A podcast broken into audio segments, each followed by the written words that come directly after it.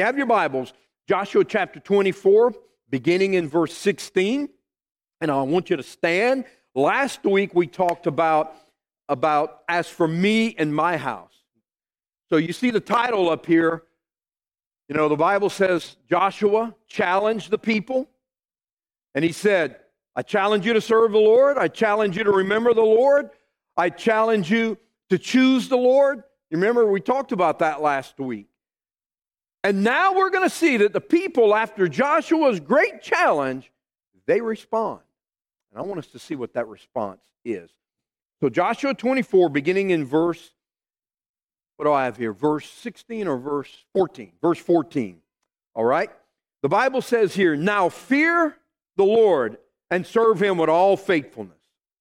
Throw away the gods your ancestors worshipped beyond the Euphrates River and in Egypt, and serve the Lord. But if serving the Lord seems undesirable to you, Joshua says, then choose for yourselves this day whom you will serve, whether the gods your ancestors served beyond the Euphrates or the gods the Amorites in whose land you are living. But as for me and my household, we will serve the Lord. Now, we dealt with all of that last week. And we laid out how Joshua made that commitment, and here's the commitment we were making. Then the people answered. They responded, far be it from us to forsake the Lord to serve other gods. It was the Lord our God himself who brought us and our parents out of Egypt from the land of slavery and performed those great signs before our eyes. He protected us on our entire journey and among all the nations through which we traveled. And the Lord drove out before us all the nations, including the Amorites who lived in the land. We too will serve the Lord because he is our God. Now notice, Joshua is not finished challenging them. And this may seem odd to you, what he says here, but I'm going to explain that to you as we go on. Joshua said to the people, you are not able to serve the Lord. He is a holy God. He is a jealous God. He will not forgive your rebellion and your sin. He won't? Again, we'll talk about it. If you forsake the Lord and serve foreign gods, he will turn and bring disaster on you and make an end of you after he has been good to you. But the people said to Joshua, no, we will serve the Lord. Joshua said, you are witnesses against yourself that you have chosen to serve the Lord. Yes, we are witnesses, they replied. Now then, said Joshua, throw away the foreign gods that are among you and yield your hearts to the Lord, the God of Israel. And the people said to Joshua, we will serve the Lord our God and obey him. On that day, Joshua made a covenant for the people, and there at Shechem he reaffirmed for them decrees and laws. And Joshua recorded these things in the book of the law of God. Then he took a large stone and set it up there under the oak, near the holy place of the Lord. See, he said to all the people, this stone will be a witness against us. It has heard all the words the Lord has said to us. It will be a witness against you if you are untrue to your God. Then Joshua dismissed the people, each to their own inheritance. Let's pray. Lord, thank you. Thank you that we have a people here that responded to the message and responded to the challenge. And we see the way they responded. So, Father, help us to be like Israel at this moment in time in their lives.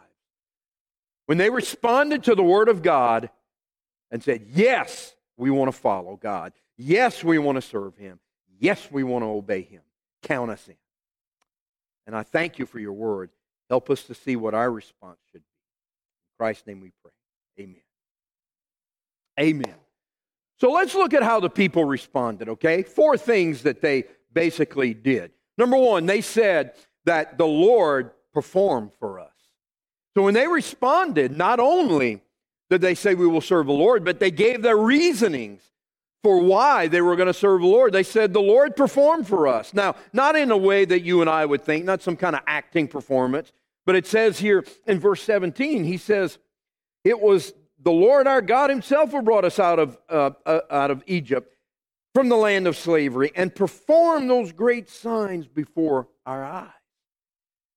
So not only is the leader of the nation reminding them about what God had done for them and why they should serve the Lord. But now they, the people, the leaders of the people, are responding to Joshua. They're responding back to the challenge that he gave to them.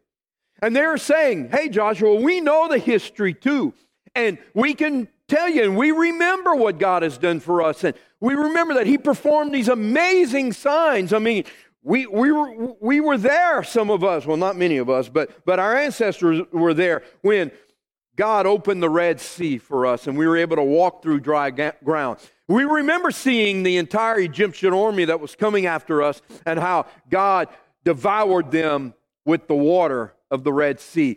We remember how God did amazing things for us, providing for us in the wilderness. We remember, those of us who just crossed in through the Jordan, how God got us through the Jordan River. We remember how we took Jericho without firing a shot.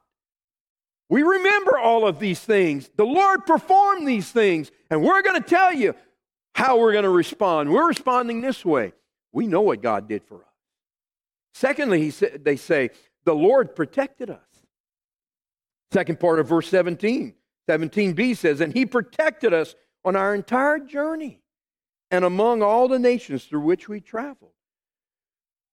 You know, guys, traveling in the ancient Near East back in those days was very, very dangerous. A lot more dangerous than it is to travel in the modern day. Very dangerous. And God protected them throughout the peoples they went through. He protected them. Look, you and I have to realize this. If we're going to serve God, we're going to be put in some dangerous positions sometimes. And we have to trust that God will protect us. I mean, I think about all the mission trips we've been on over the years. And I know that many churches and many people have gone on mission trips and bad things have happened to them. And there's no guarantee that we're always going to have that fortune for us, because it may be in God's plan to use somebody as a martyr for his glory. I mean, you think about in Ecuador, back in the 50s, Jim Elliot and Nick Saint and those people who were slain by the Auca Indians as they were trying to reach them. And it was all because of a rumor that had spread between same old sin. It doesn't matter what the cultures are like.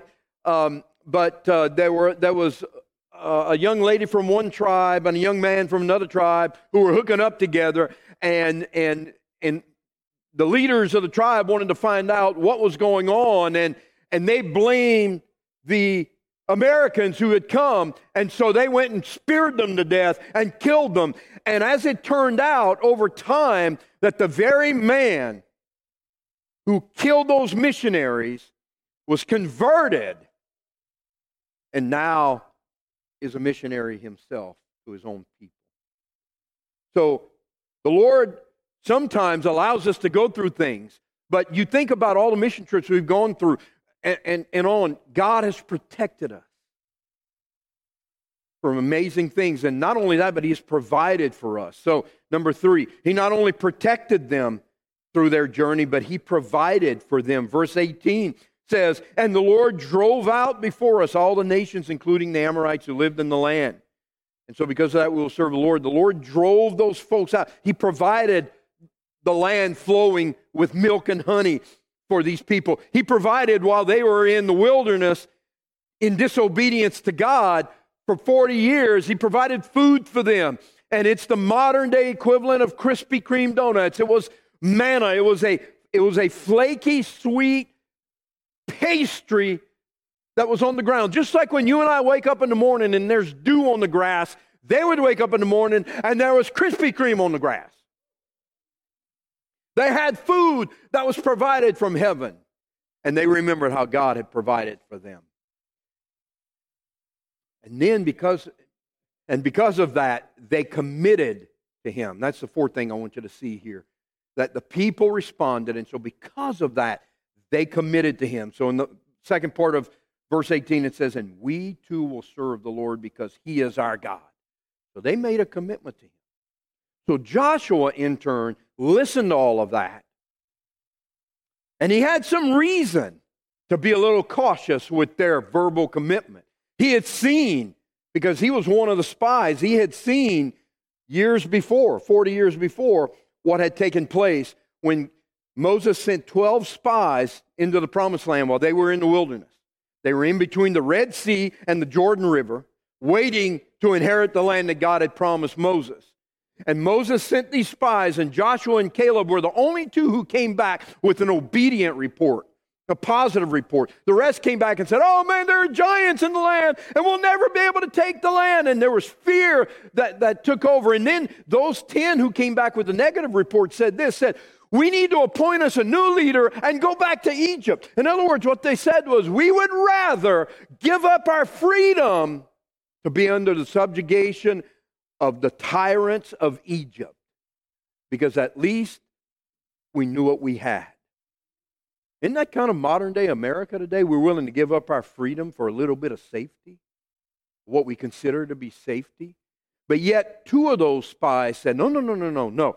We went, and it wasn't our job to see whether or not we could take the land. It was our job to come back and give a report. And God says, let's go. It's ours. It's there, man. They're carrying grapes. It takes 2 men to carry, what do you call it? Not a stalk of grapes. Say it loud. Vine, whatever. Yeah, okay. Maybe I'm a cluster. That's what I was looking for. A cluster of grapes. Said there are giants in the land. So Joshua knew the spirit of the people. Joshua was there when Moses went to receive the 10 commandments, and Moses comes back, and they had taken all the gold and silver, and they had formed for themselves a golden calf, and they began to worship the calf. They had committed idolatry. So Joshua knew what the propensity of the people's spirits were, very short patience that they had, and they forget. They have a short memory. They don't remember what God has done for them. So Joshua, you can see, was a little hesitant maybe to trust their word. And so he says this to them. He gives them a challenge. And the first thing he does in the challenge in verse 19 is he basically reminds them of the character of God. He says, you're going to make this commitment. Remember this. Now he says this, Joshua said to the people, you are not able to serve the Lord. He is a holy God. You say, what does that mean? You and I are not able to serve the Lord. But when push comes to shove, our flesh usually takes over. And so what Joshua was reminding them is that on your own, with your own words, you don't have the ability to do it. You got to remember who you're serving. And you got to remember who you have to depend on. And then he says here, he says, he is a holy God. He is a jealous God. He will not forgive your rebellion and your sins. Oh my gosh, I thought God does forgive sins. Yes, he does. But if you read the rest of it, he says here that he will turn and bring disaster on you and make an end of you after he has been good to you. In other words, you've tasted of the goodness of God. All my life, he's been faithful to me. And yet you still choose to rebel against him. There are consequences. But hold on, guys. Don't put the second part yet. Don't put number 2 yet. Remember the character of God. I want to read this to you out of the New American Commentary. It says here, Joshua's statement that Israel was not capable of serving the Lord introduces a deep paradox, so it seems here. One that this theologian Butler calls perhaps the most shocking statement in the Old Testament.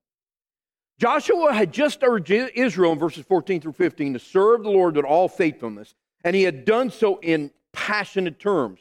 He also laid out what appeared to be a true choice for the people, and yet now, when the people responded that they would do so, he turned the tables on them and stated that they were not capable of doing so. Furthermore, he stated that God himself would not forgive their rebellion and sin. These were harsh words indeed.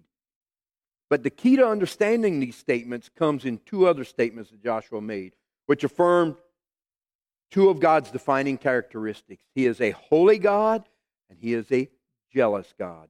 Both of these characteristics are part of God's very nature and set him apart from all other gods who are false and from his people. In Leviticus 19:2, the Israelites are urged to be holy because of God's own holy nature. Be holy because I, the Lord your God, am holy. So God's jealous nature also set him apart from the other gods. They were jealous among themselves, displaying endless petty rivalries. However, God's jealousy played itself out with the consequences being visited on his people when they were unfaithful. This was and is part of God's very nature. He would not brook any competition for his people's loyalty. And this is clear in Exodus 20, verses 4 through 6. You shall not make for yourself an idol in the form of anything in heaven above or on earth beneath or in the waters below. You shall not bow down to them or worship them. For I, the Lord your God, am a jealous God, punishing the children for the sin of their fathers to the third and fourth generation of those who hate me, but showing love to 1,000 generations of those who love me and keep my commands. So he notes that God loves his people so much that he wants their undivided love in return, and he will not share them with any other God. So what Joshua is reminding them about is this. These words you're saying that you're going to serve God, God is not someone to be played around with. So what do you mean, Pastor? How do we play around? I'll tell you how we play around with God. Those of us who know better, those of us who know that he's a forgiving God, when we believe the lie that says, well, you know, you can continue to do that anyway. God's going to forgive you anyway. See, that's the spirit of Lucifer. That's the lie where Satan said to Eve, and Eve said to the serpent, if we eat of that tree, we shall die. That's what God said. And Satan says to them, you shall not surely die. You can't believe everything God says to you. You believe God really meant that? It's an allegory. It's, you know, that's not going to happen. Oh, you don't believe that Jesus is the only way, right? Because there are a lot of good people, and if we're just sincere, God will accept us all. When we get to heaven, God's surely going to look at you and think that you're good. You're better than other people, and so therefore, your goodness is going to get you into heaven. Remember, my friend, Satan will lie to us.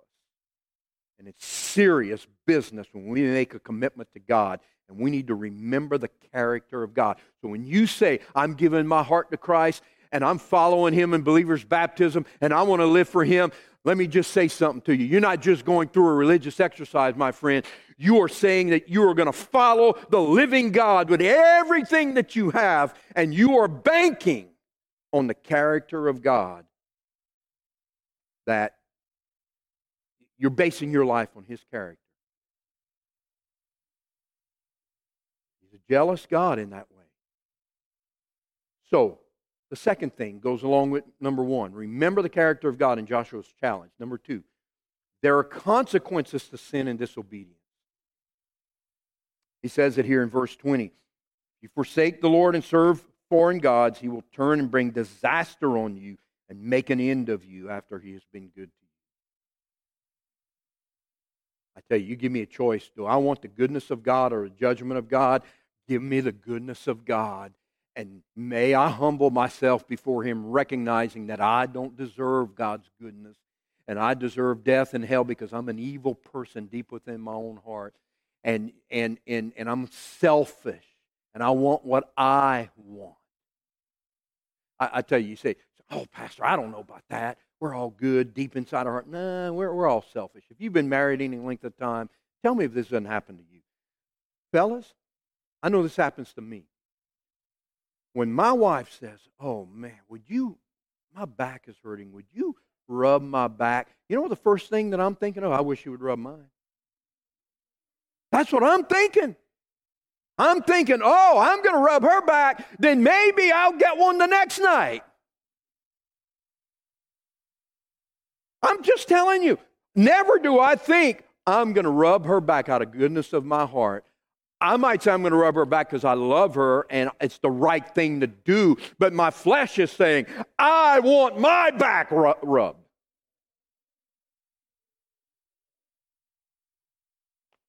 I'm just being honest.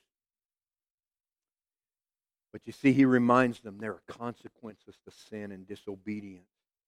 When we verbalize something, when we say to God, I'm committing my life to you. This isn't what is called cheap grace.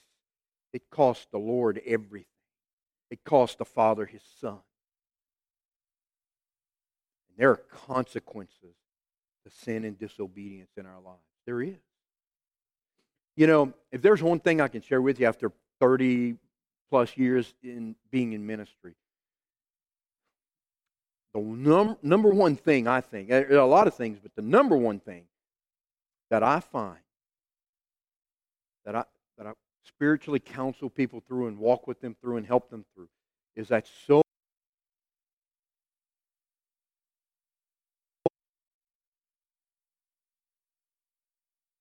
and have no consequences.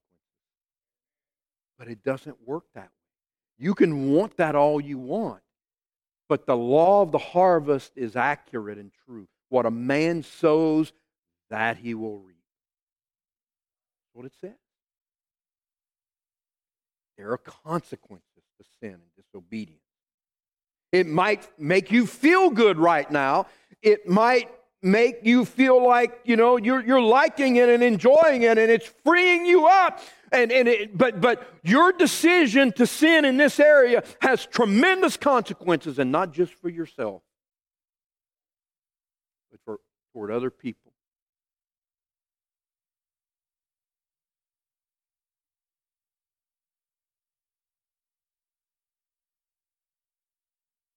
You know what? Whatever happened to my body, my choice in this pandemic? You know, that's what the pro-abortion people say. My body, my choice. What I do with my body is between me and my physician. Well, I could say, you know, what I do with my face and putting a mask or not putting a mask is between me. And no, and they say, no, because it can affect somebody else. Well, of course, abortion can affect somebody else. How about the baby? How about the brother or the sister of that baby? What about the grandparents that were deprived of a precious grandchild? There's a lot of consequences. There are consequences to sin and disobedience. And he reminds them of that. Make sure you're careful. He was reminding them. Third thing he says, they mean something. In verse 2,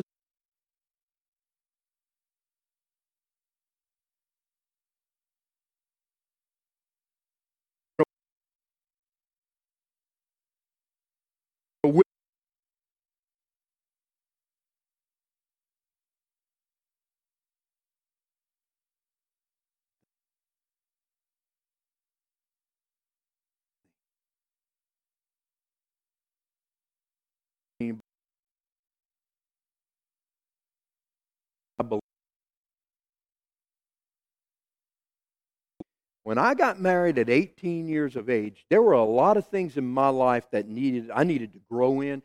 I needed maturity in a lot of areas. But there is one area that it was very clear to me what I was doing. And I'll never forget it. I don't know why it was just seared within me like that. I'm grateful that it was. It was burnt within my mind, my brain, my heart, my spirit, everything. But I just remember that this covenant that you're making tonight before God and men, and that you're making to that woman, is for the rest of your life. And it's not just words. It's serious. And in the same way, when we make a commitment to God that I'm going to serve God, it means something. And it will witness against you if you don't live up to that. It will tell on you. Look, let's just be honest, okay?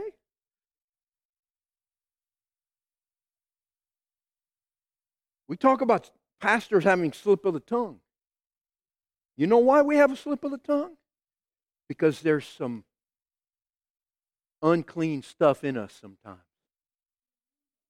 I know, but still, it still comes out sometimes. Right? Give you an example. Tonight is the final airing of The Last Dance on ESPN.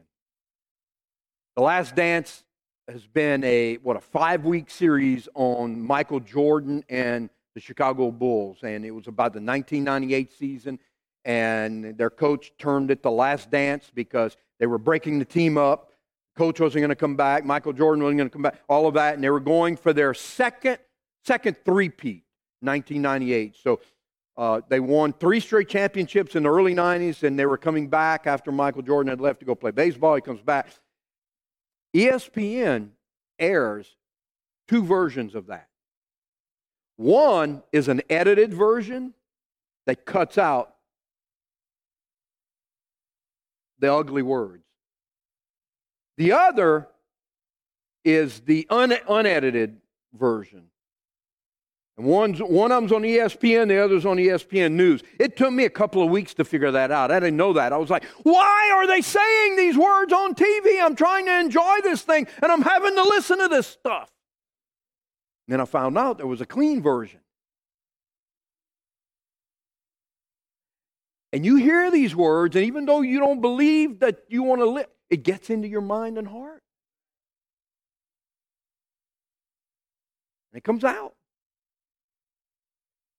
See, so commitments made to God, they mean something. It's in the heart, deep within the heart. We're almost done here. Then he says to them, throw away your false gods. He said it twice. He reminds them again. Throw away your false gods and your idols. In verse 23, now then, he says, throw them away. Throw away the foreign gods that are among you. Get rid of them. Preacher, we don't have any idols. I don't bow down to some little graven image at the house and go, I don't do all of that. Well, an idol can be anything that takes the place of God in your heart and life. An idol can be, listen to me, an idol can be your spouse. Can be. An idol can be your kids. You can worship your kids. An idol can be your hobby. You can worship that. It can be that.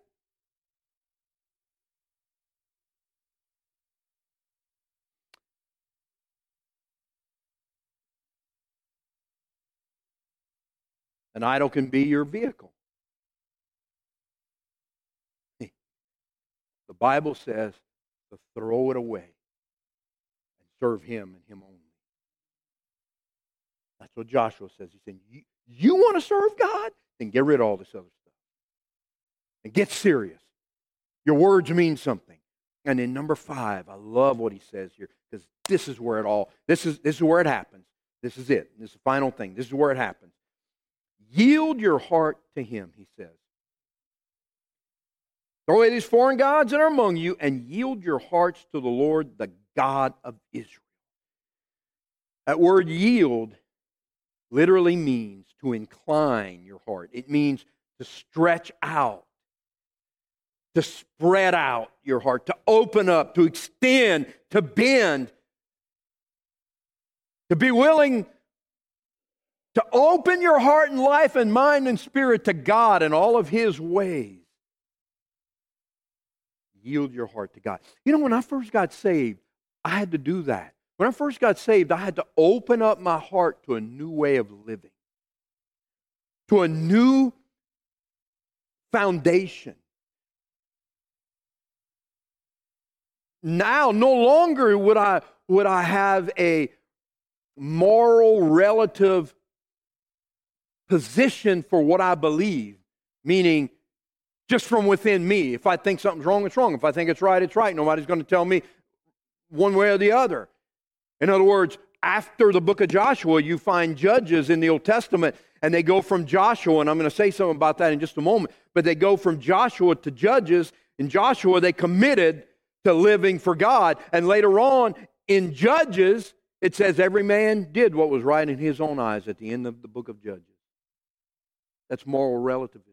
And when I got saved, I had to throw away that false belief system and say, well, what am I going to do now? I'm going to yield my heart. I'm going to open my mind and my heart to God's ways now. I got a whole new way of living to learn. My life prior to that was about me, myself, and I. It was about retribution. It was about unforgiveness. It was about getting away with whatever I could to make me happy. Now it's just the opposite. It's about forgiveness. It's about what God wants. It's opening up your heart. It's yielding your heart to God and His ways and His words. And I'm forever learning what God wants me to do. Stretch out. Now, let me end with this. So it may seem like Joshua really didn't believe what the people were saying, and I established kind of what I think was going on there. Joshua had reason to press them even further. But to their credit, look with me in verses 29 through 31. Look at this. This is beautiful. This is awesome. Look at this. To their credit, at the end of the book of Joshua here, it says, after these things, you know, Joshua sent them home to their own places. After these things, Joshua, the son of Nun, the servant of the Lord, died at the age of 110 years old.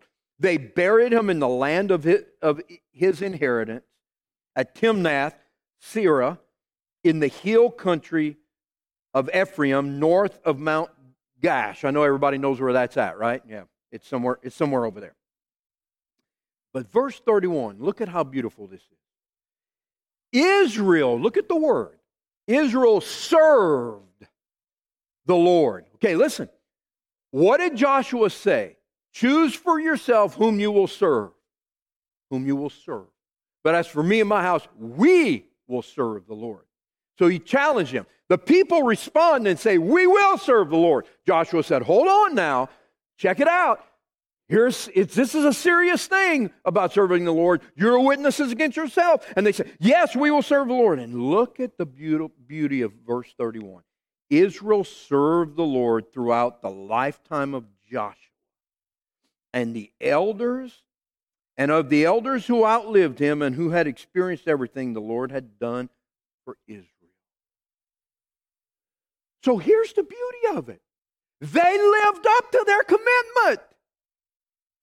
They did. The people who were alive then who said, Joshua, we will serve the Lord. And he said, this rock is going to be a witness against you. It will always be a reminder that you made a commitment right here. And if you fail to live up to that commitment, that rock will testify against you. And the people said, so be it, but we're going to serve the Lord. And, you know, Joshua reminded them and he said, look, he's a jealous God. He's a holy God. You don't mess around with God. You don't mess around with commitments made to him because he will destroy you. He's a serious God. And they said, we will serve the Lord. And guess what they did? They did exactly what they said they would do. We give them a hard time, and we give Israel a hard time. But I'm telling you what, folks, listen, I've been studying Joshua for years, and for some reason I've read over verse 31 many, many times, and it never hit me like it hit me this week and this morning as I'm presenting this to you.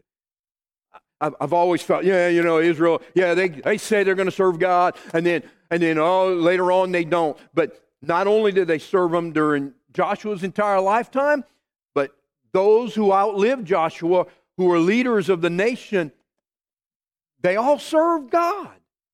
The people who were living at the time that this commitment was made actually lived out their commitment.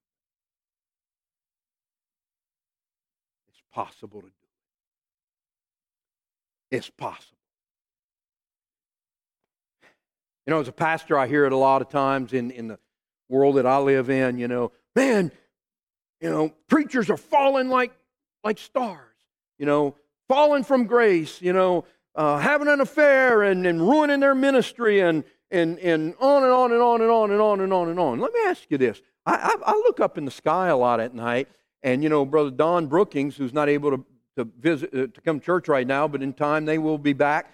You know, he brought his big old gigantic telescope for us to look through, and we got to see all kinds of stuff. We got to see Saturn and Jupiter and all the stars and all of that. And the last that I checked, there's a bunch of stars up there. And every now and then you might see one falling. So just because a star falls doesn't mean that they're all falling. Just because somebody doesn't obey Christ and just because somebody doesn't live up to their commitment doesn't mean that there aren't a bunch of people living up to their commitment, because there are. There are a lot of people who are living for God. A lot. It might seem like not a whole lot of people are anymore, but there are a whole lot of folks still doing it.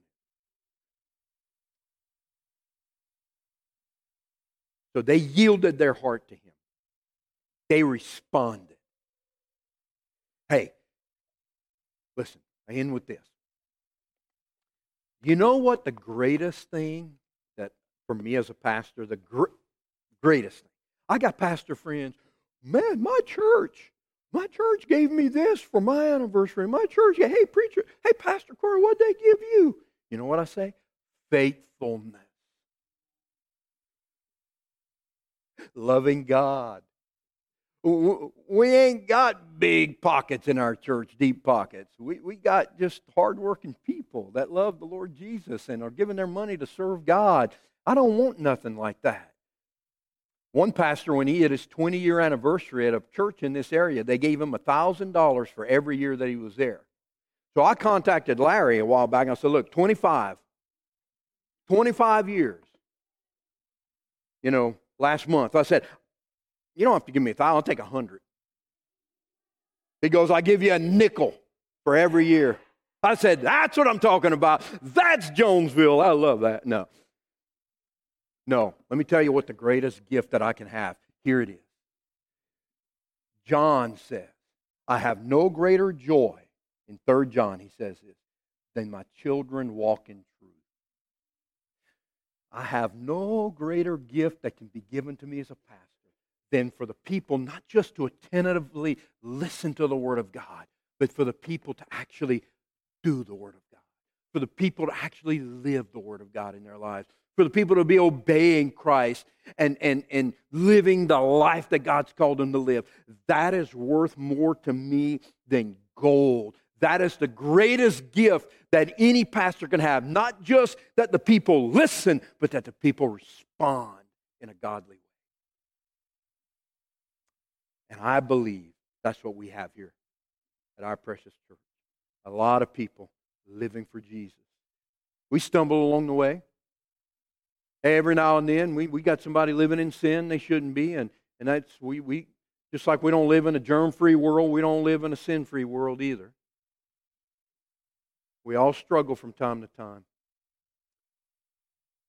But my sweet, dear brothers and sisters in Christ, let's not only be hearers of the word only, but doers, right? That's what it's all about.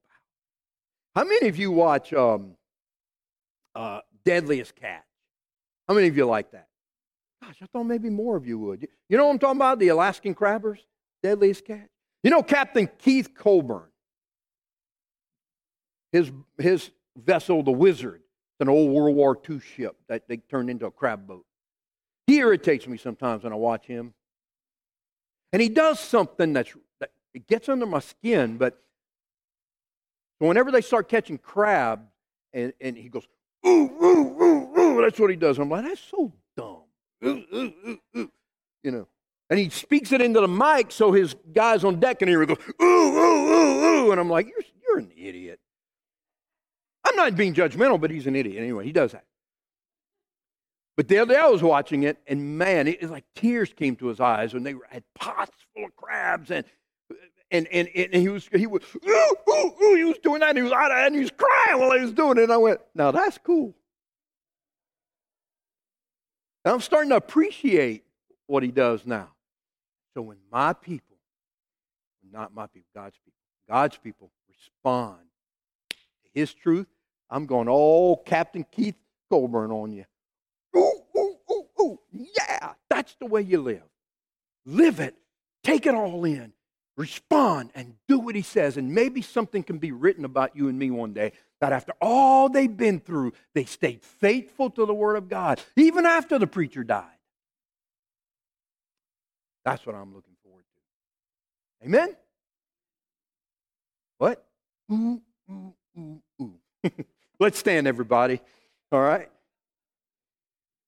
Well, as you know, we're going to do our invitation just a little different. I mean, if you need to come speak to me, come on. I'm not afraid. You know, continue to try to practice.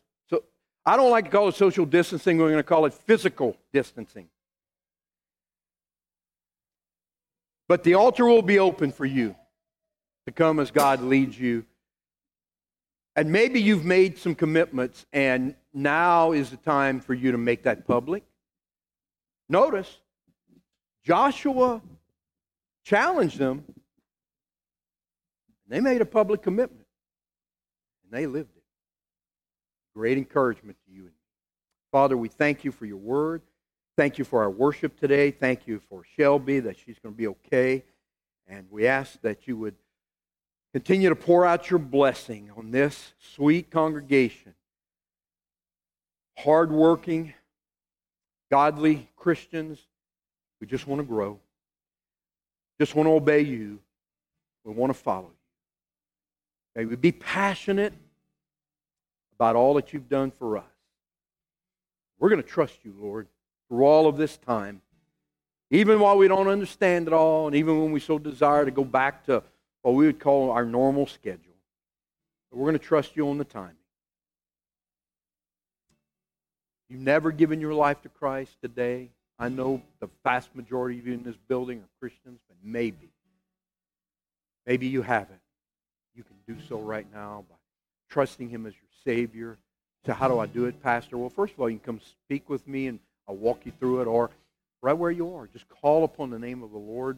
Recognize you're a sinner. You need Christ. We like to say it with our VBS kids, ABC, admit that you're a sinner. Believe that Christ lived, died, and was buried, and rose again. And confess. Make it public.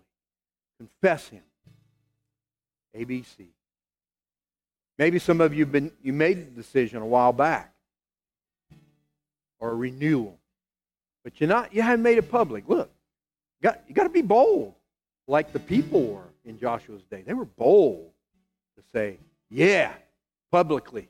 "Yeah, put that rock there. Yeah, let it be a witness, not just against us, but for us, for what we've done." You want to make that decision public today, it's open to you. Just come see me here down at the front. Thank you, Father. You're a good, good Father to us, and we prayed in Christ.